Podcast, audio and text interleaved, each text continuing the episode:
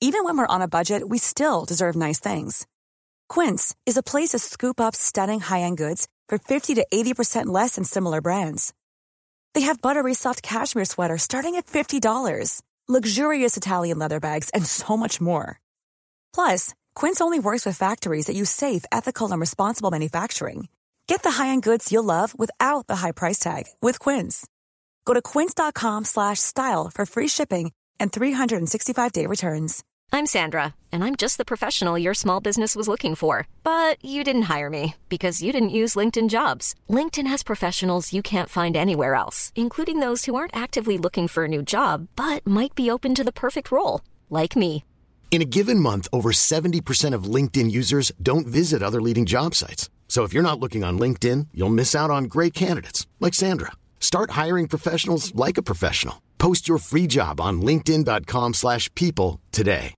Quality sleep is essential. That's why the Sleep Number Smart Bed is designed for your ever-evolving sleep needs. Need a bed that's firmer or softer on either side? Helps you sleep at a comfortable temperature? Sleep Number Smart Beds let you individualize your comfort so you sleep better together. JD Power ranks Sleep Number number 1 in customer satisfaction with mattresses purchased in-store. And now, save 50% on the Sleep Number limited edition Smart Bed for a limited time. For JD Power 2023 award information, visit jdpower.com/awards. Only at a Sleep Number store or sleepnumber.com. Spiritualista. Bonjour ou bonsoir, j'espère que vous allez bien. C'est Amel de Spiritualista et je vais vous proposer le deuxième épisode de la saison 2 de votre podcast initiatique. J'espère que tout se passe pour le mieux dans votre vie. Alors cette interview de Yannick Vérité, je l'ai faite lorsque j'étais encore chez moi à Paris. Et là, je vous enregistre cette introduction alors que je suis dans ma chambre d'hôtel à Lima, au Pérou. Et je vous en parlerai un petit peu plus dans le troisième épisode qui sera un solo time. Là pour l'heure, dans cet épisode, j'ai choisi d'aller à la rencontre de Yannick Vérité. Vous allez voir, c'est un homme exceptionnel. J'adore la façon dont il parle des mondes subtils, euh, des sphères énergétiques sur sa chaîne YouTube. Et c'est avec énormément de joie que j'ai pu lui poser toutes les questions qui me trottaient dans la tête. Et je pense que les réponses vont largement vous intéresser. Bref, c'est un épisode d'une richesse incroyable. J'espère qu'il va vous plaire, j'espère qu'il va résonner en vous. Et là, bah, je vous souhaite une superbe écoute. Allez, c'est parti pour ce deuxième épisode de la saison 2 de Spiritualista. Bonjour et bienvenue pour ce 29e épisode de Spiritualista. Aujourd'hui, je suis hyper, hyper contente parce que mon invité aujourd'hui, c'est Yannick Vérité. Alors, j'ai découvert ses vidéos sur YouTube il y a déjà pas mal de temps et j'ai tout de suite accroché sur les thèmes qu'il aborde, qu'il développe, sur son expertise énergétique et surtout sur son accent chantant qui, moi, me fait toujours beaucoup de bien. Yannick Vérité, il est fondateur de la bioénergie quantique, il est auteur, formateur et conférencier. Son objectif, c'est de nous aider à nous révéler un beau programme. Il va nous expliquer comment changer de fréquence pour révéler notre puissance. Il va aussi nous parler, euh, voilà, comment on peut faire pour développer nos perceptions, pour augmenter notre taux vibratoire. Yannick Vérité, bonjour et bienvenue dans Spiritualista. Bonjour à tout le monde et merci Amel de bien de m'inviter hein, pour ce pour, ce, pour cette intervention. Ça me fait vraiment plaisir d'être là Avec et de vous parler plaisir. de ce qui m'anime. Alors, Yannick Vérité, j'aimerais euh, commencer. Déjà, j'adore ton nom de famille. C'est tellement, tu sais, c'est, c'est une vertu cardinale qui est tellement puissante et qui résonne tellement dans mon cœur. Et je suis hyper contente de démarrer cette deuxième saison avec toi comme invité. Yannick, euh, qu'est-ce que c'est pour toi euh, l'éveil? Qu'est-ce que ça représente? L'éveil, effectivement, c'est un thème, je dirais, tellement euh, passionnant, mais tellement large. Alors, l'éveil, déjà, c'est pour moi, c'est pas comprendre, mais c'est intégrer qu'en fait, derrière tout ce qu'on vit, il y a une autre réalité. Il y a effectivement, euh, je dirais, comme une pièce de théâtre, ce qui se joue devant le rideau, c'est-à-dire dans le décor. Voilà, on voit les acteurs. Ça, c'est une chose, c'est ce que j'appelle la vision de forme. Et il y a ensuite tout ce qui se joue derrière le rideau, euh, tout ce qui est préparé en amont, qui est la vision de fond, c'est-à-dire, eh ben, il y a des scénaristes, il y a des machinistes, etc. Qui fait qu'en fait, notre vie, elle a un sens plus profond que ce qu'on lui octroie. En fait, beaucoup de personnes pensent que la réalité euh, qui leur arrive, c'est la seule réalité possible. C'est-à-dire que voilà, on est incarné, on vit euh, des expériences, pour la plupart, c'est quoi? Eh bien, c'est avoir une réussite professionnelle, avoir une réussite familiale, avoir une jolie maison, avoir un compte en banque qui nous permette de faire eh bien, ce qu'on a envie de faire. Et puis un jour, on attend sa retraite, on essaye au maximum de profiter pendant ce temps-là, et puis un jour, on disparaît. Ça, c'est la vision de forme. L'éveil, c'est acquérir cette vision de fond qui est qu'en fait, eh bien, tout a un sens et que nous sommes incarnés pour une raison bien précise qui va au-delà de tout ce que je viens d'énumérer euh, qui nous permet d'avoir du confort sur Terre. Bien sûr que le confort sur Terre, c'est important. C'est important pour nous d'avoir un, toit au-dessus de la tête. Oui. Mais il ne faut pas en faire un but.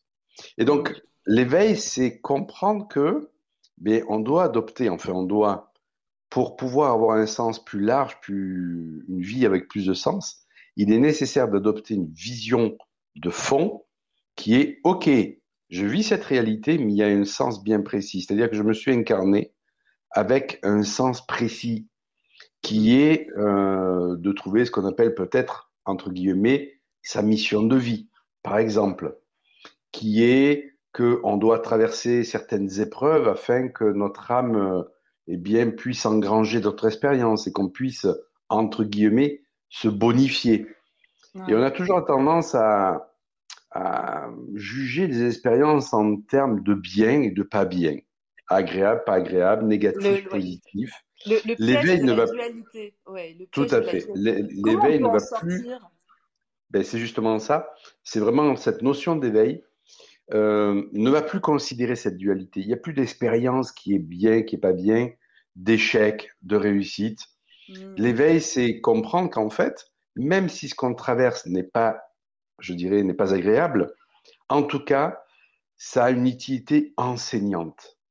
Et l'éveil, en fait, c'est de devenir euh, perméable à cet enseignement que vient nous offrir la vie à travers bien tous les prismes, toutes les couleurs, alors, il y a des couleurs, effectivement, qu'on peut ne pas aimer, je dirais, dans sa matérialité.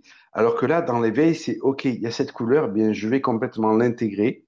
Je vais complètement intégrer cette expérience. Je vais plus poser un jugement mental de c'est bien, c'est pas bien.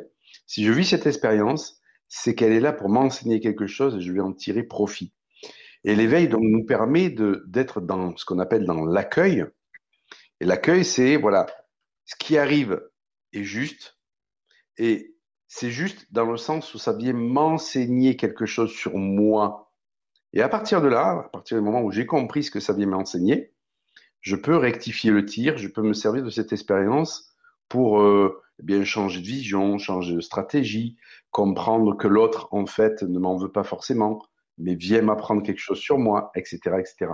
C'est passionnant, c'est passionnant et, et, ce, que, ce que tu partages avec nous, Yannick, ça résonne tellement avec, euh, avec ce, que, ce que je vis en ce moment. Et, et, cette capacité à sortir du jugement, bien souvent, c'est se dire quand euh, on est face à une situation, sur l'instant T, on n'est pas en capacité de savoir si cet événement sera positif ou négatif pour nous en plus, si on le polarise un petit peu, parce que parfois il y a des événements, on, les ressent comme des, catastrophes, comme des cataclysmes dans notre vie, et on se rend compte que quand on regarde en arrière, euh, que finalement bah, cette situation nous a révélé à nous-mêmes et, et, à chaque fois, euh, c'est, je trouve ça toujours super poétique en fait. Que là, on vit un moment qui est quand même assez particulier et très challengeant euh, au niveau de notre mental ego. On a l'impression qu'on nous force à lâcher prise pour euh, pour se, se, se, déconditionner de, du manque. On a l'impression qu'on qu'on nous a conditionné à, à, avoir peur du manque. Comment se connecter à l'abondance absolue, Yannick? Alors déjà, pour rebondir sur ce que tu viens de dire, par rapport au fait, et c'est important ce que tu as souligné, que quand un événement se déroule, eh bien, on ne sait pas du tout quelle va être sa finalité en fait.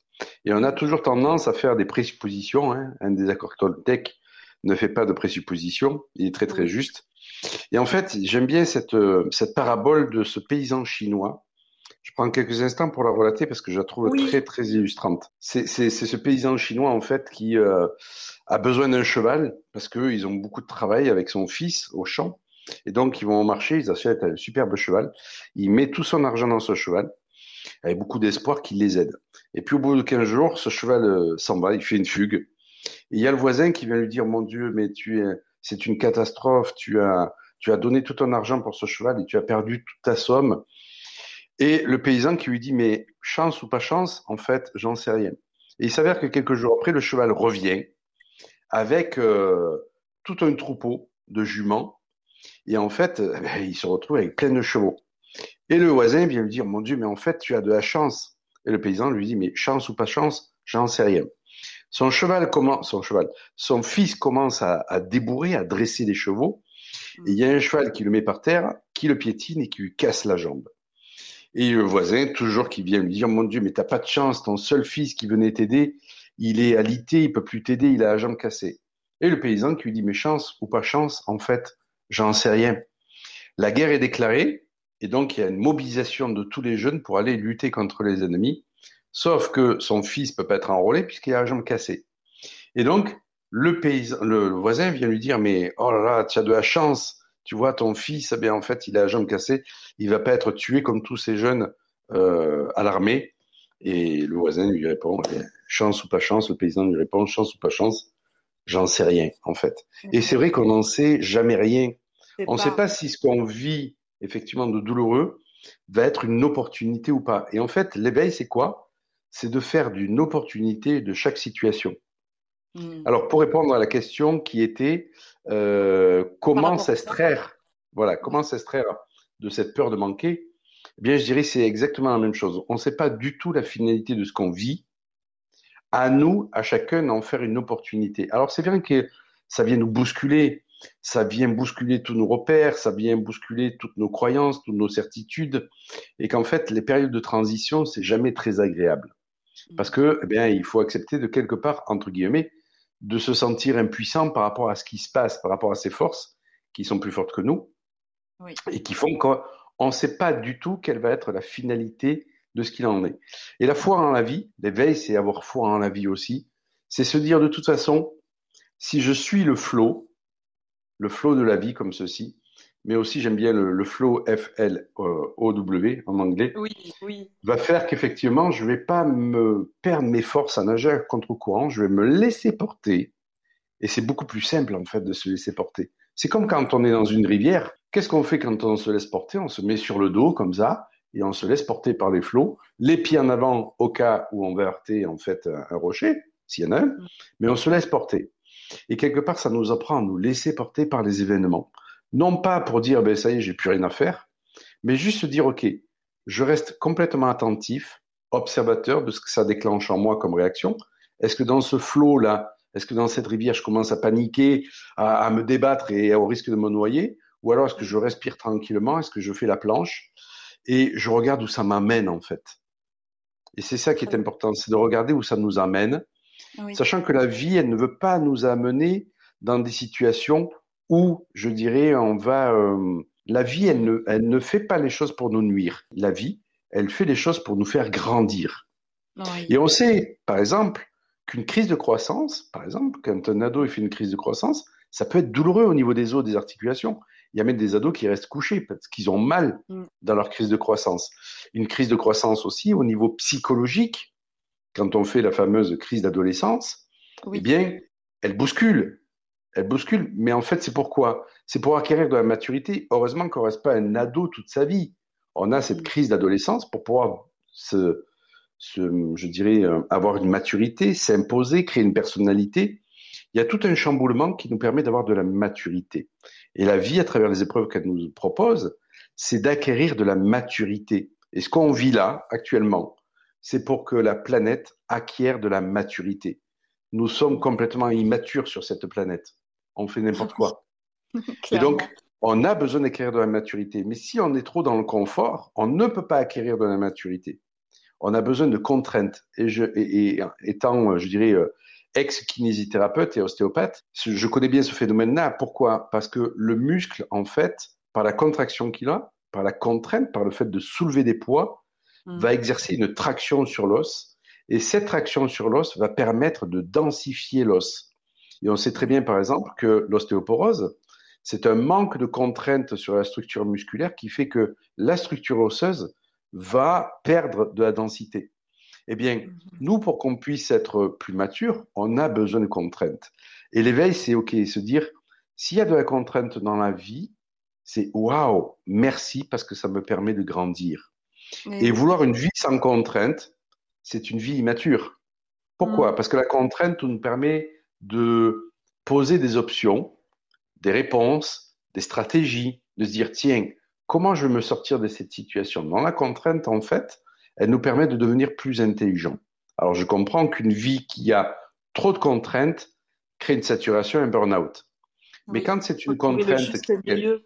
Exactement, c'est la notion de juste milieu. Quand une vie a une contrainte, je dirais, euh, contrôlée, voilà, euh, eh bien, ça va nous permettre de grandir. Et c'est ça qui est important. Spiritualista. Comment on peut euh, se connecter avec justesse, justement, avec euh, cette, cette voix intérieure, avec notre âme? Alors, comme je dis toujours, merci pour cette question, c'est en fait, pour entendre la petite voix de notre âme, qui peut aller jusqu'à hurler, hein, elle va aller jusqu'à hurler à travers une maladie, à travers un mal-être, par exemple, d'accord? Mais généralement, elle se manifeste sous la forme d'une petite voix. Et quand on a l'habitude d'avoir une discothèque dans la tête parce qu'on mentalise tout, c'est difficile d'entendre la petite voix. Donc, quelque part, ça va demander d'aller faire, entre guillemets, de ce que j'appelle le silence. Le silence, c'est pouvoir s'extraire de tout l'environnement, prendre du temps pour soi, de se poser et de dire, voilà, dans ma vie, parce que j'ai un temps imparti sur Terre et je ne connais pas ce temps-là, qu'est-ce qui est vraiment important pour moi de faire dans ma vie Et je crois que c'est essentiel à un moment donné dans sa vie de se poser cette question. Est-ce que c'est important pour moi d'avoir des armoires pleines de vêtements, de, de vêtements? Mm. Est-ce que c'est important pour moi d'avoir la dernière bagnole? Est-ce que c'est important? Si c'est un oui, très bien, mais il faut se la poser régulièrement, cette question. Parce qu'à un moment donné, eh bien, la réponse risque d'être différente. Et moi, je me pose réellement cette question, à, je dirais, de, à man- de manière répétée, même si je sais que je suis sur le chemin qu'il fallait que j'emprunte, mais de manière répétée, je me dis, qu'est-ce qui est vraiment important pour moi là, maintenant? Et je m'aperçois que ça peut m'aider à rectifier le tir. Oui. Donc vraiment, s'il y avait un conseil à, à donner à nos auditeurs, c'est de se poser cette question. Qu'est-ce qui est vraiment vital pour moi de vivre dans ma vie? Et combien de personnes, effectivement, s'enferment dans des vies confortables alors qu'il y a cette âme qui a vraiment besoin d'expérimenter autre chose, de Mm. vivre, de respirer, de liberté. Et ça, je dirais, indépendamment des contraintes extérieures, parce qu'on a souvent tendance à ne pas faire, à être dans l'impuissance apprise, à procrastiner, en se disant oui, mais bon, à l'extérieur, il y a cette situation, cette situation. L'âme, quelque part, elle s'en fout des situations extérieures. Elle veut vrai. vivre quelque chose Oui. et euh, qui est, euh, voilà, qui est, euh, je dirais, le port du masque, etc., etc. C'est c'est pas quelque chose qu'elle va considérer, en fait. Du coup, Yannick, est-ce qu'on peut dire que quand on se connecte à notre âme, euh, c'est ce qui nous permet de réaliser ce qu'on appelle des sauts quantiques? C'est quoi juste un saut quantique d'ailleurs? Le saut quantique, c'est ça, c'est euh, cette euh, transformation qui peut avoir lieu comme ça, mais sans étape intermédiaire. C'est boum, ça bascule d'un coup comme ça.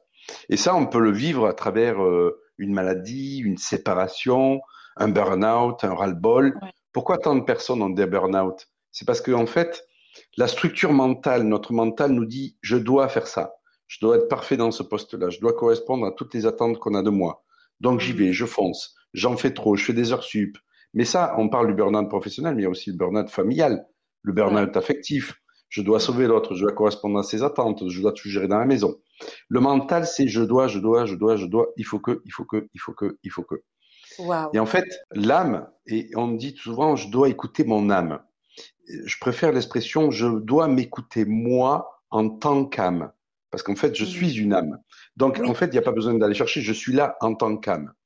Et si je fais taire ce je dois, il faut que, en me posant, en respirant, en descendant à l'intérieur de moi, dans mon corps, par la respiration, pour trouver cet espace de paix, automatiquement, on va rencontrer ce soi, ce nous-mêmes en tant qu'âme, qui lui n'est plus dans il faut que, je dois. Lui, il est dans je veux expérimenter ça.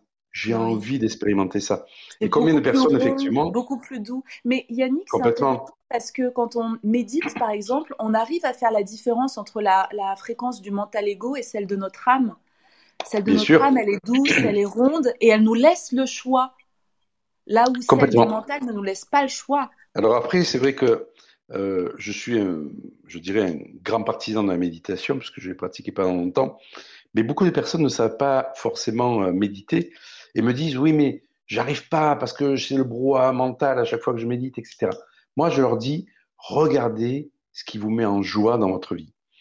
Est-ce que de correspondre aux injonctions des uns et des autres avec ce je dois, c'est quelque chose qui vous vraiment vous met en joie intérieurement? Est-ce que vous êtes en joie? Et parce que le, chemin de notre âme, ou le chemin de nous en tant qu'âme, c'est la joie. Et quand on suit la joie, eh bien, on ne peut pas se tromper. Mm. Et je dirais, euh, ça n'empêche pas de méditer. Mais si on médite, il faut méditer dans la joie. Il ne faut pas méditer dans le je dois. C'est important de faire des activités qu'on aime faire dans la joie. Et ce qui ne nous met plus en joie, moi j'ai maintenant une doctrine qui est si ça ne me met pas en joie, je ne le fais pas. Si ça ne me met pas en joie, je ne le fais pas. Et je sais que si je suis donc dans une énergie de joie et que je fais ce que, eh bien là où là où j'ai là où j'ai la joie, la vie va me le renvoyer. Elle va me dire ok, je t'ouvre les grands les portes. Hmm. Que quand c'est dans la contrainte, eh bien automatiquement ça va serrer, ça va être douloureux, ça va casser, ça va, ça va nous épuiser parce qu'on n'est pas connecté. Ça va être rugueux. Mais Yannick, tu sais, pour pouvoir euh, justement faire ces choix de vie euh, en, respectant ce, chemin de joie, cette vibration de joie, euh, faut quand même faire un travail en amont. Euh, par exemple, se libérer de la culpabilité. Et oui, cette fameuse culpabilité qui va nous guetter au tournant, parce que c'est elle qui nous manipule par le je dois et le il faut que. Et, et c'est pas forcément une mince affaire. C'est pas une, forcément une mince affaire. moi, je dis toujours aux personnes, arrêtez de vous rendre coupable, parce que la culpabilité, c'est la capacité à se donner des coups. Et se donner des coups, ça ne sert pas à grand chose. Devenez responsable. Beaucoup de personnes confondent les deux. Et la responsabilité, responsible en anglais, c'est able to response. Ça veut dire mm-hmm. capable de trouver une réponse. Devenez capable de trouver des réponses. Or, comme toutes les réponses sont en nous, à travers effectivement ce que veut expérimenter ce moi en tant qu'âme, eh bien, les réponses, elles sont jamais très loin. Ça demande d'aller faire ce fameux silence que j'appelle le mer calme. Et mer calme, on peut le faire en méditant sur un tapis euh, ou sur un coussin, mais mer calme, on peut le faire quand on est immergé dans quelque chose qui nous met en joie. Par exemple, si c'est la cuisine, si c'est de cuisiner qui vous met en joie, eh bien, soyez vraiment immergé quand vous faites de la cuisine. Et là, ce moi en tant qu'âme va s'exprimer. Et souvent, les personnes me disent, mais ouais, mais quand je fais quelque chose qui me plaît, waouh, j'ai toutes les réponses qui viennent. Parce que ça nous met en joie.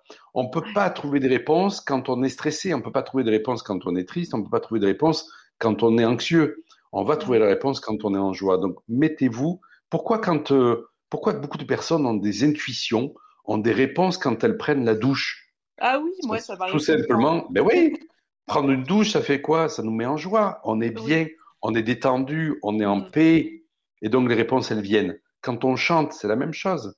Et donc, plutôt que d'essayer de méditer des heures à essayer de faire taire son mental et à rentrer en bataille comme ça avec son mental, ce qui sert à rien, faites une activité qui vous met en joie. Si c'est la peinture, faites de la peinture. C'est du vélo, faites du vélo. Moi, une activité qui me met en joie, c'est le VTT, par exemple. Mais oui, mais euh, Yannick, j'ai testé la poterie il y a quelques jours, et en fait, c'était pareil, c'était une méditation en action.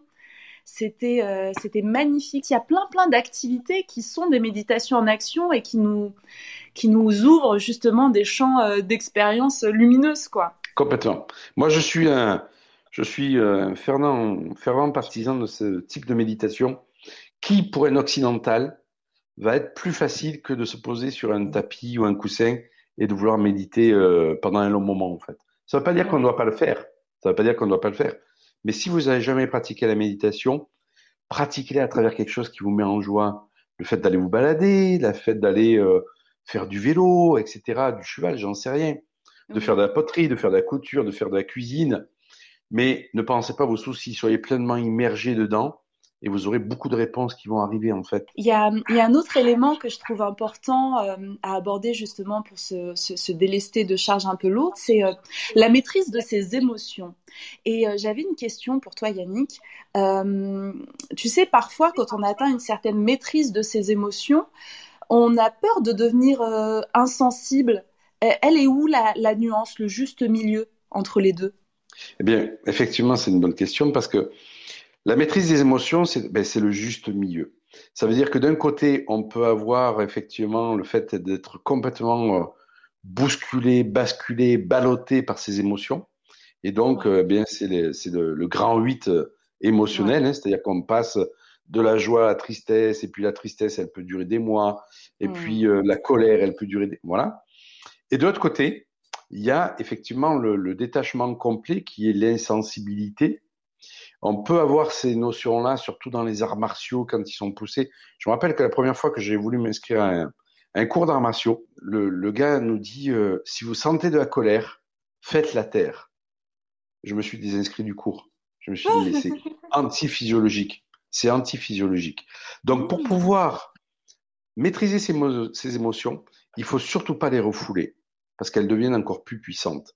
Il faut les sortir. La première chose à faire, c'est sortez l'émotion que vous avez. Vous êtes triste, pleurez. Vous êtes en colère, prenez un bâton et allez taper dans la nature. Vous êtes anxieux, criez. Mm. Vous êtes joyeux, ben, rigolez, pleurez de rire, j'en sais rien. Exprimez votre émotion. Par contre, vous allez lui donner un laps de temps imparti. Maîtriser ces émotions, ça ne veut pas dire les refouler. Ça veut dire leur laisser le libre cours. Par contre, je ne vais pas être triste pendant sept jours je vais pas être en colère pendant des mois. Ouais. Je vais me donner quelques minutes. Allez, je vais me donner cinq minutes. Je me donne cinq minutes pour être en colère et l'exprimer, mais j'y vais à fond. Je vais me donner cinq minutes pour être triste, mais j'y vais à fond. Je vais pleurer, je vais crier de douleur, je vais faire ce que je veux.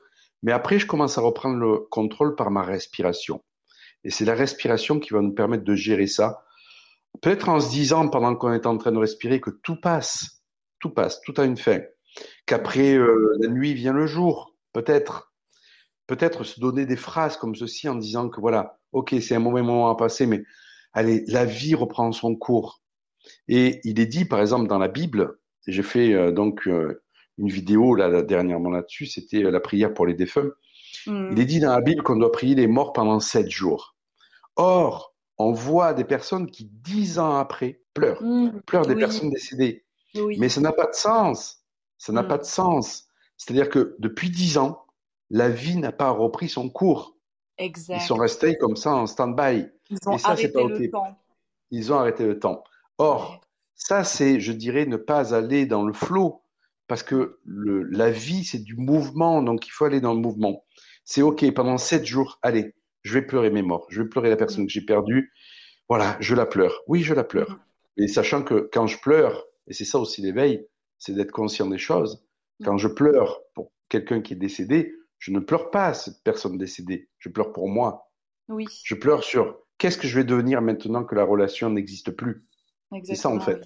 Mm. Et donc, je pleure, c'est ok, mais au bout de sept jours, stop, j'arrête. J'arrête parce que euh, me remettre dans un processus de vie, c'est honorer aussi la mémoire de la personne qui est partie. Mm. Et je vois des personnes, moi, dix ans après, elles sont encore dans la tristesse. C'est même pas une personne oui. qui est décédée, c'est un ex. Et combien de personnes sont restées bloquées, effectivement, parce qu'il y a eu ça? La maîtrise des émotions, c'est un, je comprends que je ne suis pas mes émotions. Je vis des émotions, mais je ne me cantonne pas à ces émotions. Et là, en ce moment, ce qui mérite un peu la, les choses sur la tête, c'est tous ces gens qui se disent hypersensibles. Ouais, mais moi, je suis hypersensible. Mais non, tu n'es pas hypersensible. Tu vis de l'hypersensibilité. Mm. Mais tu n'es pas né, ton nom, c'est euh, Yannick Vérité, c'est pas hypersensible. ça veut dire que ça veut dire qu'on se, on, on, on s'identifie à cette hypersensibilité. Oui. Non, je vis de l'hypersensibilité. Oui, bien sûr. Mais en respirant et en, et en allant me détacher de ça, je peux arrêter d'être mm. aussi hypersensible. Totalement. Et on a ça pour toutes les colères. Donc, je vais sortir cette colère. Mmh. Je lui donne un temps imparti. Je reviens à ma respiration en disant que ben, tout passe. le, jour revient toujours et que je ne suis pas ces émotions-là. Je suis autre chose que ces, ces émotions. Et c'est ça la gestion des émotions. Mm. Parce que quand on, je dirais, on se, on s'armure, on se fait une carapace, c'est qu'on ne s'autorise plus à ressentir l'émotion. Or, l'émotion, qui vient de mouvement, elle est là pour être ressentie, elle est là pour être vécue. Donc, il faut surtout pas la refouler. La pire des choses à faire, c'est de refouler une émotion. Je la vis pleinement, mais un temps imparti. Oui, il faut, la, faut, faut délimiter euh, cette espèce d'expression de, de l'émotion. Complètement. pulvériser. Et euh, c'est hyper intéressant quand, quand, tu disais que c'est euh, c'est une énergie, parce que tu sais, en anglais, emotion, le E devant motion, c'est énergie, énergie, en mouvement. Exact. Exactement. Et donc voilà, on ne peut pas euh, juste la, garder, la garder, la, comprimer en nous, parce qu'ensuite, euh, voilà, ça, ça nous bloque totalement. Ça explose. Ça nous, limite. Tu, as raison de dire, c'est une énergie en mouvement. C'est-à-dire que si je me mets en mouvement avec cette émotion aussi, je récupère de l'énergie. Et cette, cette, énergie, cette énergie, effectivement, si je l'emprisonne en moi, elle va créer une compression qui, à un moment donné, va faire une explosion. Et l'explosion, c'est quoi? C'est la maladie. Combien de personnes tombent malades parce qu'elles ont gardé une émotion en elles qu'elles n'ont pas exprimée? Une colère. Moi, j'ai vu une personne, elle était en colère contre son mari, qui l'avait quitté, qui avait vécu deux ans avec une femme et qui était revenue, elle l'avait repris. Ça fait 12 ans qu'elle était en colère contre lui parce qu'il avait trompé. Aïe, aïe, aïe. Qu'est-ce qu'elle s'est déclenché? C'est déclenché un cancer. J'ai dit, mais vous avez compris que votre cancer, en fait, c'est le fait de ruminer cette colère. Il n'y a pas de raison de rester en colère contre quelqu'un pendant 12 ans. Bon, à la rigueur, tu mets deux claques et puis c'est fini. Non, je rigole en disant ça. Ne faites pas ça. Non à la violence. Quelque part, on se dit, ah là là, ça me ferait du bien. Alors, moi, je suis, euh, bien entendu, pas partisan de la violence, loin de là. Donc, ce que je fais faire, et je le fais faire souvent beaucoup dans mes stages, quand je fais mes stages de nature, la personne, elle est dans la nature, elle prend un bois, par exemple, un morceau de bois, et elle va taper contre un rocher ou une vieille souche. Donc, elle va sortir cette violence qu'elle a en elle, mais elle ne va pas la sortir contre quelqu'un. Parce que ce quelqu'un qui vient quelque part vous heurter, vous meurtrir, quelque part, je dirais, il est, il n'est pas responsable des émotions que vous ressentez. Les émotions que vous ressentez, vous seul êtes responsable de ça. Donc, on ne peut pas accuser l'autre de nous mettre en colère. Mm. On ne peut pas accuser l'autre de nous rendre tristes. On ne peut pas accuser l'autre de ne pas nous rendre heureux. Combien de fois j'ai reçu des personnes qui me disaient Mon mari ou ma femme ne me rend pas heureux ou heureuse. Mais je dis heureusement qu'il ne vous rend pas heureux, parce que c'est pas à lui de vous rendre heureux. C'est pas à elle de vous rendre heureuse. Ça veut dire que votre bonheur dépend de cette personne-là. C'est à vous de vous rendre heureux et heureuse. Et on a vu des témoignages par milliers de personnes qui ont vécu des situations extrêmement douloureuses, notamment ce livre de Gita Malaz, dialogue avec l'ange, qui a été effectivement déporté, mis dans un camp de concentration, et qui est arrivé à trouver le bonheur dans un camp de concentration. On va dire, mais c'est super extrême, tout le monde n'est pas capable de ça. Pas forcément, c'est déjà pour illustrer que, quelle que soit la situation qui est à l'extérieur, eh bien, on peut trouver du bonheur à l'intérieur de nous. Et c'est ça aussi l'éveil. L'éveil, pour répondre à ta première question, c'est quel que soit ce que je vis à l'extérieur, il y a une zone de paix qui est en moi, une zone de bien-être, une zone de bonheur. Et quand je me connecte à cette zone-là, eh bien, tout ce que je peux vivre à l'extérieur me paraît beaucoup moins pénible. Et c'est en ça que je peux en faire une opportunité. Alors, beaucoup diront, ouais, mais c'est que les sages qui peuvent faire ça. Hiring for your small business? If you're not looking for professionals on LinkedIn, you're looking in the wrong place. That's like looking for your car keys in a fish tank. LinkedIn helps you hire professionals you can't find anywhere else, even those who aren't actively searching for a new job but might be open to the perfect role. In a given month, over 70% of LinkedIn users don't even visit other leading job sites. So start looking in the right place. With LinkedIn, you can hire professionals like a professional. Post your free job on linkedin.com slash people today. Hold up. What was that? Boring. No flavor. That was as bad as those leftovers you ate all week. Kiki Palmer here, and it's time to say hello to something fresh and guilt-free. Hello Fresh. Jazz up dinner with pecan-crusted chicken or garlic butter shrimp scampi. Now that's music to my mouth. Hello Fresh. Let's get this dinner party started. Discover all the delicious possibilities at hellofresh.com.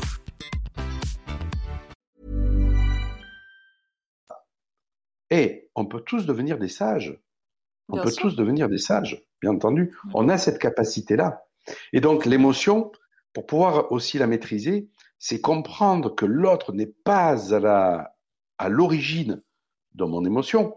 C'est moi qui suis à mon origine de mon émotion. Parce que si c'est l'autre qui est à l'origine, eh bien, c'est comme si l'autre détenait une part de mon pouvoir et que ma guérison dépendait de l'autre. Alors que si je sais que c'est moi qui suis responsable de mon émotion, responsible, capable de trouver la réponse, je peux trouver la réponse en moi pour, je dirais, maîtriser cette émotion. Et c'est vrai que ben, beaucoup de personnes se disent, ouais, mais si je maîtrise, je ne ressens plus. Non, tu peux ressentir, mais une fois que tu as ressenti, et tu dois ressentir, tu dois mettre en mouvement ton émotion, mais une fois que tu l'as ressenti, tu peux y mettre autre chose à la place. Tu peux y mettre de la paix. Oui, j'ai été en colère parce que tu es allé voir une autre femme.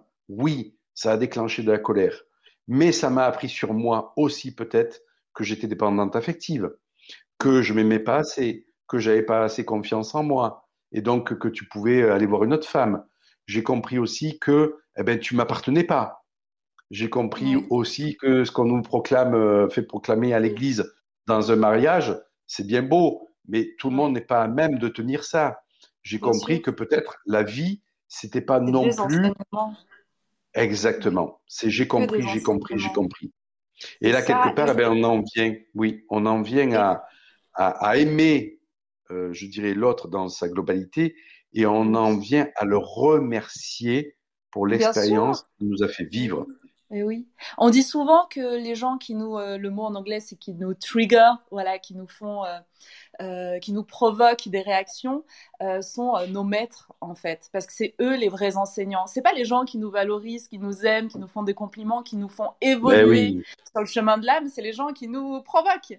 Et donc, faut leur, faut les bénir, faut les remercier, faut dire merci pour cet enseignement. Tu m'as fait grandir. Les, les, les personnes avec qui, ouais, les personnes avec qui on a le plus de difficultés sont les personnes qu'on doit le plus remercier, même si c'est pas toujours facile, et même si c'est impossible, même si c'est impossible pendant qu'on vit la difficulté.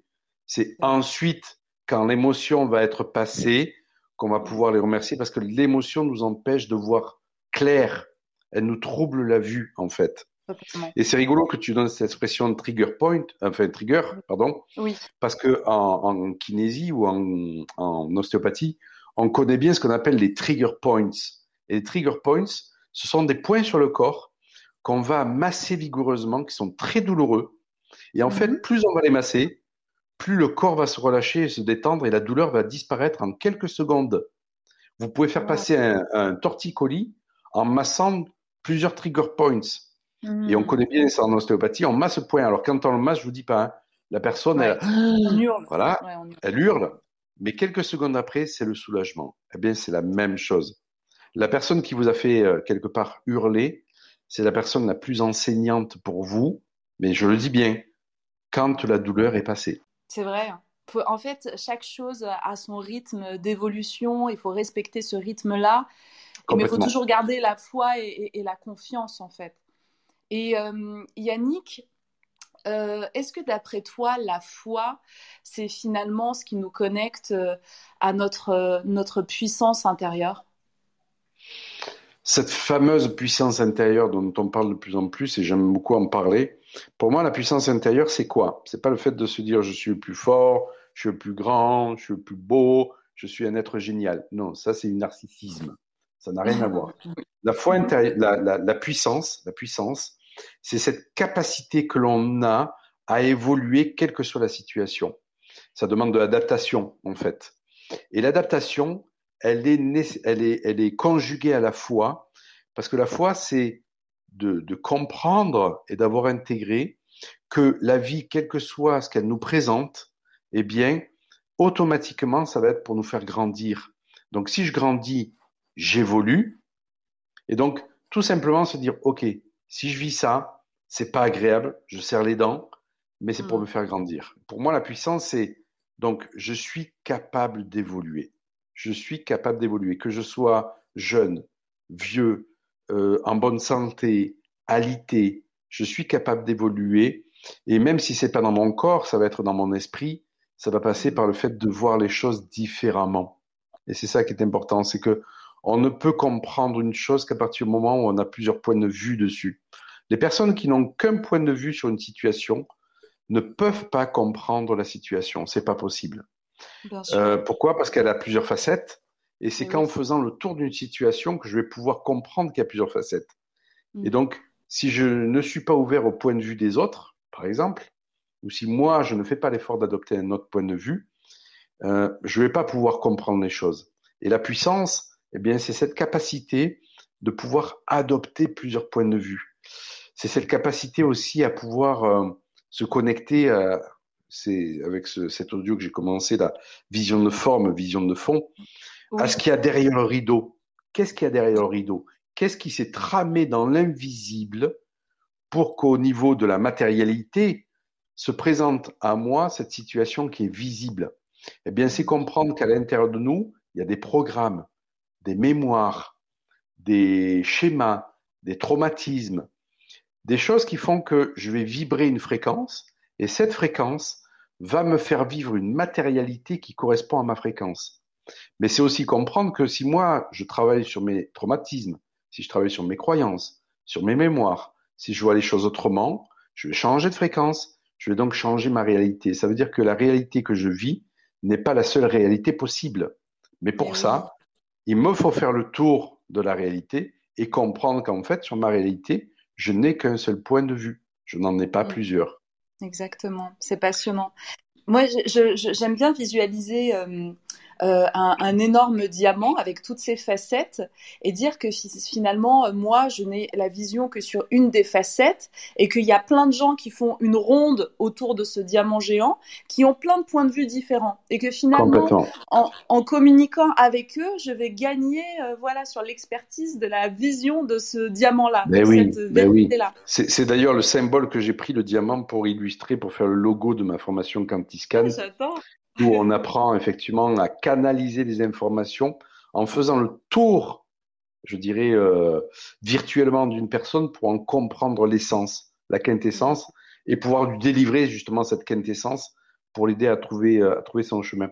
Et par rapport à cette notion de, de multifacette, j'ai une petite anecdote à vous, à vous donner.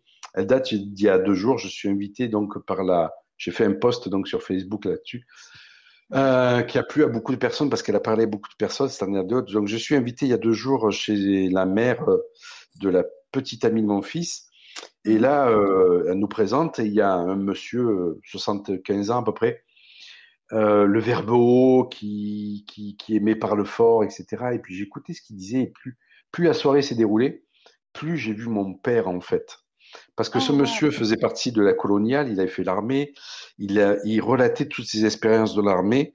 Et euh, ce qui m'aurait agacé avant, parce que j'ai été élevé avec euh, l'Algérie, l'Indochine, etc., mmh m'a beaucoup ému, m'a beaucoup ému ce soir-là. Et donc je vais voir la maîtresse de maison, euh, l'hôte, notre hôte, et je lui dis, écoute, c'est incroyable, incroyable. On a eu le même père, quoi. Ton père, eh ben, c'est le portrait craché de mon père il raconte tous ses souvenirs, il raconte euh, tout ce qu'il a vécu, il parle fort, il impose son point de vue.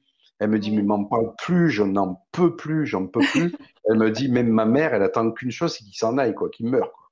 Oh, wow. Je dis, mais, ouais, ouais, parce qu'elle n'en peut plus, elle vit avec. Et je comprends que ça soit dur parce que ma mère, ma mère éprouvait le même sentiment. Et je dis, tu vois, c'est curieux, parce que moi, pareil, j'en pouvais plus, moi, de tout ça, l'Algérie, l'Indochine, etc. Et on n'en pouvait plus à la maison. Et, et, ça a fait que mes frères et sœurs sont partis très tôt de la maison. Je dis, ben, tu, là, là, tu vois, j'ai l'impression d'avoir mon père qui me fait un coucou. Et ça m'émeut vachement, en fait, parce que j'ai pacifié tout ça. J'ai compris qu'il avait eu euh, de telles souffrances qu'il ne pouvait pas faire autrement que faire ça. En fait, je dis, tu vois, mon père, il est dans mon cœur. Ben là, avec cette soirée-là, il va être encore plus dans mon cœur. Donc, j'ai fait un coucou à mon père de là-haut. Et j'ai dit, tu vois, ben, je te souhaite à un moment donné que tu puisses avoir ce point de vue-là. Mais pour ça, eh bien, euh, il faut vraiment que tu te détaches de ce que ça te renvoie en fait. Mm. Et donc, c'était le fait de, de voir les choses de notre, de notre point de vue. De notre point de vue. C'est euh, hyper fort, hyper intéressant. Euh. Merci pour ce partage, Yannick. Avec plaisir. Spiritualista. J'avais aussi envie de te poser une question concernant, tu vois, nos perceptions, nos ressentis.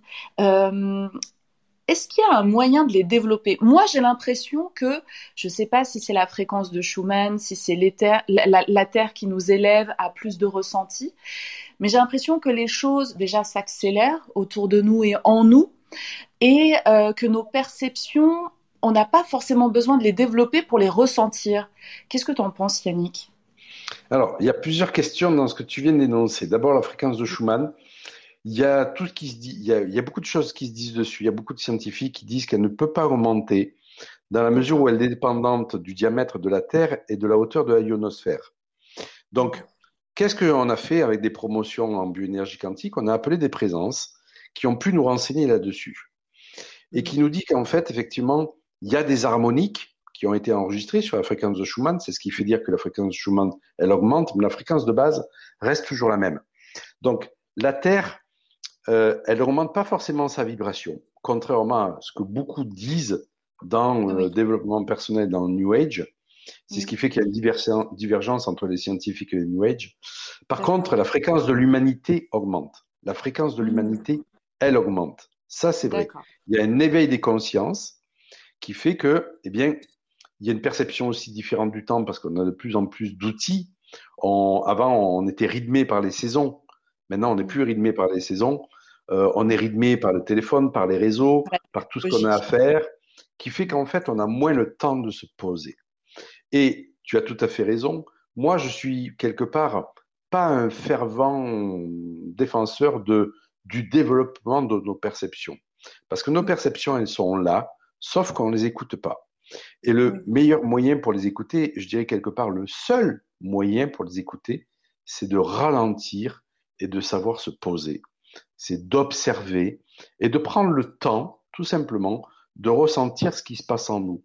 On est tellement peu connecté dans notre ressenti, dans notre société, mais tellement connecté à il faut que et je dois, qu'en fait, nous sommes connectés à notre mental qui, lui, nous coupe de notre ressenti. Mais le ressenti, il est là. Et effectivement, quand euh, moi, c'est mon boulot, je fais, euh, je, je, permets aux gens de se connecter à leur ressenti, c'est la base de tous mes enseignements. Mm. Je leur dis, OK, maintenant, on va ralentir. Vous allez respirer, vous allez mettre tous vos soucis dehors, vous les reprendrez quand vous sortirez si vous voulez, ou pas. Mais en tout cas, vous les sortez de cette salle. Vous mettez tous vos soucis dehors. Et maintenant, vous allez tout simplement vous connecter à votre respiration. Imaginez ensuite que vous avez un morceau de, je sais pas, de chocolat dans votre bouche. Qu'est-ce que ça fait? Est-ce que vous salivez? Qu'est-ce que vous sentez comme odeur, etc. Et les gens s'aperçoivent qu'en faisant ça, waouh, ils sont connectés à leur ressenti. Les gens, la plupart des gens mangent par automatisme. On mange en trois secondes chrono sans savoir ce qu'on a dans l'assiette. Prenons le temps des gens de, de, de, de savourer ce qu'on a dans l'assiette, de prendre le temps de manger. Il faut ralentir. Il n'y a pas d'autre choix que de ralentir. Et en ralentissant, on s'aperçoit que, waouh, les perceptions, elles sont là. Et plus je vais faire ça, plus je vais percevoir l'invisible. Moi, c'est comme ça que j'ai fait. Tant que j'ai été dans l'impatience, dans, le, désir, dans la volonté de vouloir augmenter mes perceptions, de me connecter aux présences, de voir ce qui se tramait dans l'invisible, je ne percevais rien, j'étais dans ma tête. C'était une volonté mentale que j'avais. À partir du moment où je me suis dit, tu vas pas y arriver comme ça, ça fait des années que tu essayes, tu n'y arrives pas, c'est pas le bon, le bon monde d'emploi, tu vas te poser. J'ai commencé à me poser dans la nature, à observer les feuilles qui bougeaient, les rayons de soleil à travers les feuilles, les, les insectes. J'ai commencé à me poser, à observer, à revenir à moi. Tiens, quand tu observes cet insecte, qu'est-ce que ça fait en toi? Waouh, ça me fait ça, ça me fait ça. Le ressenti, il est là. Il est aussi simple que ça. C'est très très simple. Par contre, c'est beaucoup plus difficile de ralentir parce qu'on est tellement habitué en fait à speeder que ralentir, c'est beaucoup plus difficile. En fait, il ne faut pas apprendre à nous connecter à nos ressentis. Il nous faut apprendre à ralentir en fait, quitte à se mmh. poser. C'est très juste en fait. Oui, sortir de cette, euh, cet état d'urgence intérieure. Moi, je le vois en, en, vivant dans la ville et euh, je me rends compte que euh, ma sensibilité est devenue telle que ce n'est plus supportable pour moi. Euh, les scooters, les klaxons, les ambulances qui passent alors qu'il n'y a personne dans la rue juste pour le plaisir de mettre la sirène. Enfin, toute, toute cette programmation à l'état d'urgence que maintenant je perçois, je vois la mise en scène de la ville autour de tout ça. euh, c'est des micro-agressions, enfin même des macro-agressions maintenant. C'est plus bien des sûr, micro-agressions. Bien sûr. Moi, euh, la, la, la, demande prioritaire que j'ai dans les formations euh, que je fais, à un moment donné, la demande que j'ai, c'est les personnes qui viennent donc faire euh, les, les, la formation en bioénergie quantique, c'est quel va être mon nouveau biotope. Souvent, ce sont des personnes qui habitent la ville et qui, en développant leur perception, ne peuvent oui. plus habiter en ville. Elles ne peuvent Totalement. Plus. Ah non, mais oui. Mais bien sûr, mais euh, tu sais, en plus, Yannick, quand il y a eu l'expérience collective du confinement, là, les, des deux mois et demi, euh, c'était calme, la ville était calme. Mais et en oui, fait, j'ai l'impression oui. que nos oreilles, nos sens se sont syntonisés à quelque chose de beaucoup plus posé, justement, et de plus biologique. Et quand ça a repris, mais c'était des déflagrations, en fait. Complètement, parce qu'effectivement, ça nous a obligés, ce confinement, en fait, a été très, je dirais, super dans le sens où il nous a obligés à ralentir. On n'avait pas d'autre choix que de ralentir. Alors, beaucoup de personnes l'ont mal vécu, hein. il ne faut pas le nier. Voilà, celles qui ont subi ça bien, l'ont bien entendu mal vécu. Mais ceux qui se sont dit, OK, je vais, je vais en profiter pour en faire un temps de pause, revenir à moi et faire ce que j'aime, eh bien, ces gens-là ont trouvé le confinement mais génial. Moi, j'ai plein, plein de témoignages de personnes qui ont dit, mais merci à ce premier confinement parce que ça nous a fait expérimenter le fait qu'on pouvait euh, se poser chez soi, s'occuper autrement, prendre un bouquin, se, voilà, etc. C'est sûr que si on a passé H24 son temps devant la télé, oui. Là, voilà, parce qu'il y a ça aussi, il y a ça aussi. Si on veut se connecter à son ressenti, il faut couper, faut couper ce, ce, je dirais, ce vomi qu'on nous impose à la télévision. Quoi. Il n'y a pas d'autre solution que de se couper des médias qui, qui nous imposent une, une vision, euh, je dirais, unique. Unique. Il n'y a, y a, pas droit à la parole, il n'y a pas droit à voir les choses autrement. C'est leur, c'est le dictat. Voilà, c'est le dictat, la vérité que tout le monde doit gober. Euh, si on est connecté à ça, il est évident qu'on ne peut pas avoir un éveil de conscience. C'est pas possible. Ça ne veut pas Mais... dire qu'il ne faut pas regarder la télé. Moi, je sais que je regarde la télé. Je le dis carrément. Hein. Je regarde la télé, mais je regarde des, des programmes choisis. Bouh, je regarde des programmes choisis. regarde la télé. Bouh. Oui, je regarde la télé. Et vous savez, une, une, une j'ai des séries sur Netflix qui me passionnent. Oui. Voilà, vous allez tout savoir sur moi. J'ai vu des séries sur Netflix. Par contre, je regarde que Netflix pratiquement ou des chaînes comme Planète, oui. etc. Mais il y a des super, il y a des super euh, séries où on apprend plein de trucs. Bien sûr. Non, mais ça me fait toujours penser, tu sais, au symbole du yin et du yang. Dans le noir, il y a du blanc et dans le blanc, il y a du noir. C'est voilà. ça, exactement. Il ne faut pas tomber dans le dogme qui est exactement. je jette ma télé. Bah, en fait, c'est particulier parce que le jeter votre télé, je le comprends aussi pour les personnes qui n'ont pas encore atteint ce niveau, tu vois, euh, d'esthétisme, de choix dans la programmation. Donc finalement, on se dit, bon, euh, pour, pour, certains, j'ai l'impression que jeter euh, le bébé avec l'eau du bain, c'est peut-être la meilleure solution là à l'instant T, parce qu'on est comprends. tellement dans une période de, de programmation et de, euh, de, de, propagande, totalement, que clair, parfois c'est mieux de tout balarguer en fait. Ça fait longtemps que j'ai plus entendu ce mot de tout balarguer. Ah oui, je suis de Saint-Etienne peut-être à la base, donc euh, j'ai des mots comme ça qui sont. Ouais, ah, c'est pour ça. et ils reviennent, ils reviennent. J'ai des relents. Et... Alors, euh, Yannick, euh, pour, pour clôturer cet épisode de Spiritualista, j'avais envie que tu nous parles de la puissance de, de la prière. Génial. Génial parce que c'est, j'ai déjà fait une vidéo euh, qui, qui marche bien là. Elle a, elle a maintenant une semaine cette prière et je viens d'en refaire une sur euh, la prière pour les défunts. Et comme je dis dans cette vidéo, je vous, je vous, vraiment, je vous invite à aller la voir parce que je vais donner, je donne plus de détails dans la vidéo que je vais pouvoir donner là. Pour moi, la prière, c'est avant tout un outil pour mettre de la paix à l'intérieur de soi. Alors beaucoup de personnes, je dirais, amalgament la prière et la religion. Il faut enlever le contexte religieux de la prière. Totalement. Pourquoi? Parce qu'une prière, une prière, ça peut tout simplement être de la gratitude. Quand je suis dans la gratitude, pour moi, c'est une prière que je fais. La gratitude, vous ne pouvez pas ressentir en même temps de la gratitude et de la frustration. C'est impossible. Le cerveau ne peut pas faire deux choses en même temps, avoir deux pensées, je dirais, euh, contradictoires en même temps. C'est pas possible.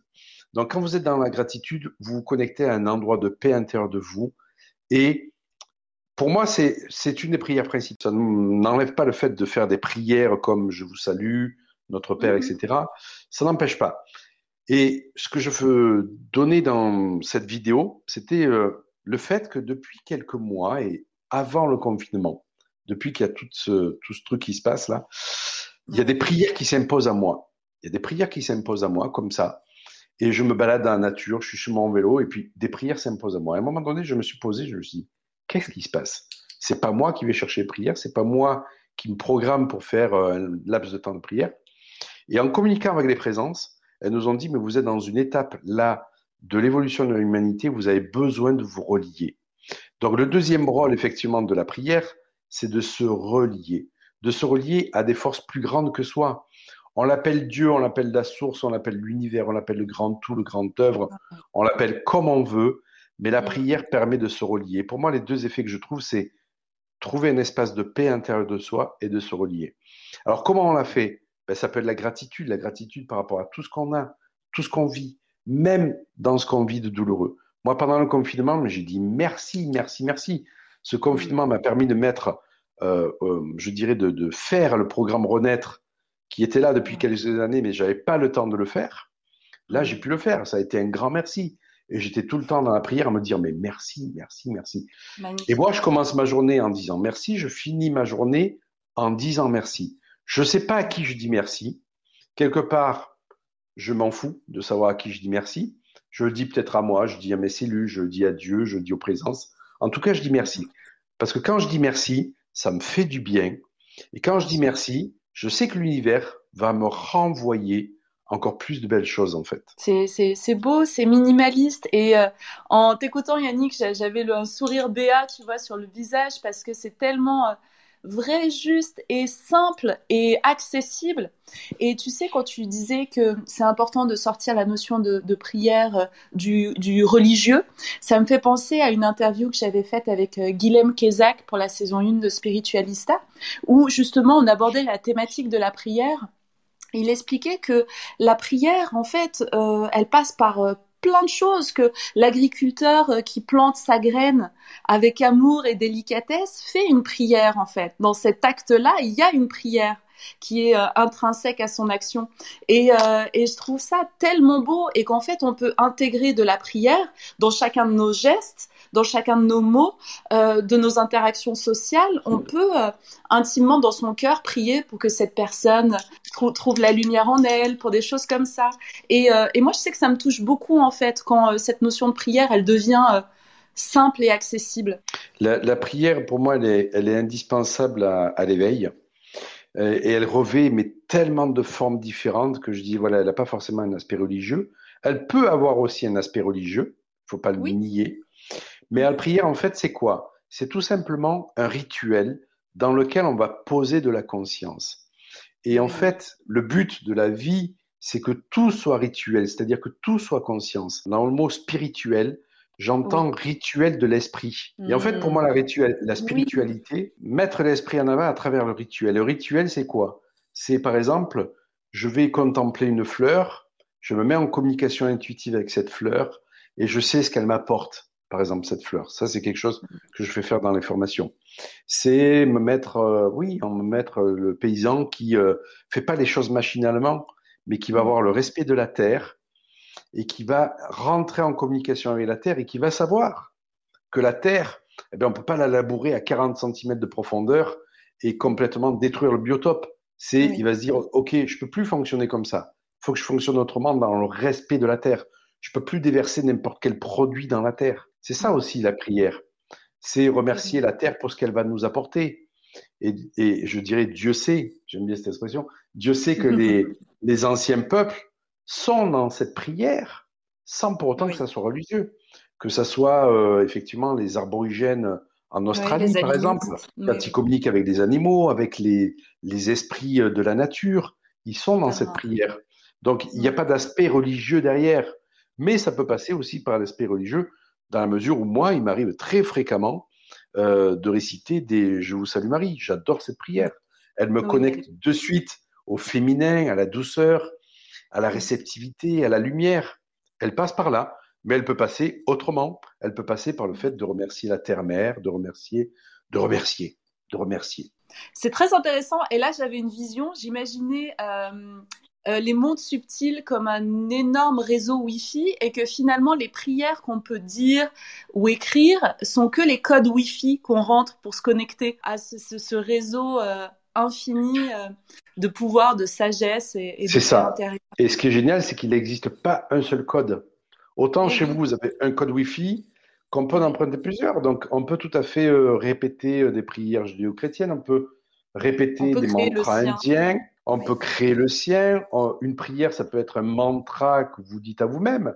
Par exemple, de jour en jour, je suis de mieux en mieux, tout simplement, tout ça, ça. Mais quand on le met dans le cœur, on le met dans la reliance et on dépose cette lumière à l'extérieur de nous et en nous, on est dans une prière. Et euh, ça me fait penser à, hum, j'avais, j'avais, lu ça quelque part que bien souvent, voilà, quand les gens euh, reviennent d'Inde ou du Népal, ils font tourner des mantras chez eux, mais ils comprennent pas forcément euh, ce qu'ils entendent. Et, et j'avais lu qu'en fait, notre âme était polyglotte, parlait toutes les langues de tout temps et de toutes les civilisations, et que finalement, si notre mental ne comprend pas vraiment le message, notre âme, elle, décode euh, tous, les messages. Et du coup, la, la, vraie puissance, elle est là. Tout à fait, parce que la puissance n'est pas en fait dans le support. La puissance, elle est dans l'intention aussi. Alors, c'est vrai que l'intention a besoin d'un support. L'intention a besoin d'un support. Mais je dirais le plus important, c'est quand même l'intention. Parce que si vous faites des prières, je veux dire de manière répétée, ou vous les faites dans la peur, mon Dieu, faites qu'il n'arrive rien à mes enfants ou à moi-même. Là, on est dans une prière qui est en distorsion. C'est-à-dire que l'intention, c'est d'échapper à une peur, en fait. Et l'intention, ça doit être tout simplement d'offrir quelque chose. Quand je fais une prière, j'offre quelque chose. Je peux demander aussi, bien entendu, c'est évident. Mais en tout cas, l'intention, c'est la lumière. C'est pas la peur de quelque chose. Et le support, eh bien, c'est la parole qu'on va réciter. Mais l'intention, elle est capitale. Il ne faut pas dissocier les deux. C'est vraiment important ça. Hyper clair. Merci, euh, merci beaucoup, mais énormément, beaucoup de gratitude Yannick euh, Vérité pour, euh, pour tous tes partages aujourd'hui. J'ai la dernière question que je pose à tous mes invités. En fait, je, je, demande des références issues de la pop culture, donc soit des livres, films, séries, artistes, qui toi t'ont inspiré sur ton chemin d'éveil ou qui t'inspirent dans ce que tu partages avec, avec les gens qui font appel à toi. Qu'est-ce que tu pourrais nous conseiller? Alors, moi, j'ai plusieurs références. Alors, vous allez voir, c'est des références qui vont pouvoir vous faire rire. Ce ne sont pas des références, des références forcément philosophiques. Pourquoi? Parce que moi, j'aime, j'aime les, ce que les, tout un chacun peut comprendre et j'aime quand les outils sont simplifiés. J'aime les outils hmm. qui sont simplifiés. S'il y a un film que je peux conseiller, c'est Indiana Jones et la dernière croisade, où en ah. fait, dans les scènes finales, il va faire trois rituels. Je vous le laisse découvrir. Mais ces trois rituels, pour moi, eh bien, quelque part, euh, il y a un message initiatique, mais d'une très, très haute valeur dans les trois derniers rituels qu'il fait pour accéder au Graal. Ça, c'est la première chose. Le deuxième, c'est Mange, prie, aime. Ce mmh. film, moi, il m'a fait pleurer par rapport à ma relation à, à mon fils. J'adore ce film. Surtout quand le guérisseur baliné euh, lui dit qu'en fait, ben, si elle veut garder la paix dans sa vie, eh bien, elle n'atteindra pas la paix. Parce qu'en fait, mm. trouver la paix à l'intérieur de soi, c'est pouvoir justement accueillir l'amour et l'inconnu. Et si vous l'avez déjà vu, je vous invite à le regarder d'un autre œil. Ce film, il est extraordinaire. Et pour moi, ensuite, il y a une, il y a une série qui est incontournable. C'est vraiment la série Star Wars. Alors, mmh. on peut ne pas aimer euh, les, effets futuristes, etc. Le côté voilà, mais le langage est tellement chouette ah dans la connexion à la force et de mmh. faire de ce qu'on veut de cette force. Mais je suis certain. était, était super inspiré pour, euh, pour, pour Complètement. Ça, hein. Complètement. Pour moi, je sais qu'un jour, l'humain qui est voué à devenir divin, parce qu'en fait, notre rôle sur Terre, c'est de devenir divin l'humain divin pourra faire, alors on n'est pas encore prêt maintenant, mais pourra mm. faire à une manière plus étendue que les, maîtres le font déjà, manier cette force, manier cette force de façon à pouvoir effectivement euh, déplacer un objet et faire du bien autour de soi, etc. etc. Bah, merci, j'adore, ça donne trop envie. Euh, Indiana Jones, je, ne te cache pas que je l'ai jamais vu, mais ça fait deux trois fois là qu'il revient. Et j'ai euh, publié des une liste justement de films euh, initiatiques et qui, qui boostent un peu le chemin d'éveil. Et euh, Indiana Jones est, dedans, mais je, je, vais le regarder. Avec ah oui, il faut regarder les, les, les, trois scènes finales que je dis pas parce que sinon voilà, je spoilerai le truc. Mais euh, franchement, quand on le voit et qu'on sait à quoi ça se réfère, c'est waouh, waouh. Ouais, c'est profond. Et euh, ben, merci, merci mille fois. Euh, en accompagnement euh, du podcast, je mettrai tous les liens vers ton site pour, pour, pour avoir accès à tes formations, tes masterclass, voir toutes tes vidéos. Le site internet, c'est yannickvérité.com. Et je renverrai aussi sur la vidéo, la vidéo YouTube sur la prière que tu as fait, pour que voilà, ce soit vachement plus accessible pour les gens qui écoutent le podcast. Complètement. Et, et vraiment, mais énorme, énorme merci Yannick pour le temps. Merci à toi, Amel. Merci, merci. C'était un grand, grand plaisir. À très vite. À bientôt, Yannick. Au revoir. Allez, au revoir, à bientôt. Voilà, c'est tout pour cet épisode. J'espère qu'il vous a plu. Je vous avais dit, hein, je vous avais pas menti. Je vous avais dit qu'il allait être très très riche et très très dense. Si vous voulez retrouver les formations, les masterclass de Yannick Vérité, c'est sur son site que ça se passe, yannickvérité.com. Et vous pouvez aussi le retrouver sur YouTube. Il est génial je l'adore et je vous le recommande dans votre vie. Sinon, concernant Spiritualista, vous avez toujours mon e-book, le premier e-book Vibréo, qui est disponible gratuitement sur mon site spiritualista.fr. Si vous voulez suivre mes aventures au Pérou, au Mexique et ailleurs, rendez-vous sur Instagram, le compte Spiritualista Podcast. Et je reste aussi disponible si vous avez envie de booker avec moi une séance pour faire votre bilan vibratoire et énergétique. Je suis là pour ça, je suis à votre service. Je vous envoie plein d'amour, plein de baisers et je vous dis bah, à très bientôt pour un nouvel épisode. Spiritualista. C'est l'instant auto-promo. C'est l'instant auto-promo. Tu connais sans doute déjà mon e-book Vibréo. Si tu ne l'as pas encore parcouru, va vite sur mon site spiritualista.fr pour le télécharger gratuitement. Et si tu l'as déjà lu et que tu connais mon e-book Vibréo, tu ne seras pas surpris et surprise d'apprendre que j'ai développé pour toi les 21 règles pour Vibréo. Au travers des 21 règles pour Vibréo, je te propose un voyage incroyable, un voyage vibratoire. Pour toi, j'ai développé une série d'audio, un peu comme un accélérateur de particules pour te permettre d'accéder directement tout ce que j'ai appris, compris et mis en pratique ces dernières années, le tout pour seulement 39 euros. Au travers de ces 21 règles pour vibrer haut, tu vas apprendre à écouter ton cœur, à maîtriser tes mots, tes pensées et tes émotions, à purifier ton aura et l'énergie de ta maison. Tu vas aussi découvrir comment méditer simplement, comment maîtriser la visualisation positive. Tu vas apprendre à être à l'écoute de tes vibrations et à celles de ton entourage. Tu vas pouvoir te connecter à ta créativité, à développer ce que j'appelle ton insolence divine. Oui, tout ça, je te le propose dans les 21 règles pour vibrer haut. Si tu as envie d'expérimenter ce qu'est un éveil de conscience, je te donne rendez-vous sur mon site spirituel spiritualista.fr pour monter dans ta fusée énergétique. Allez, c'est parti. Spiritualista.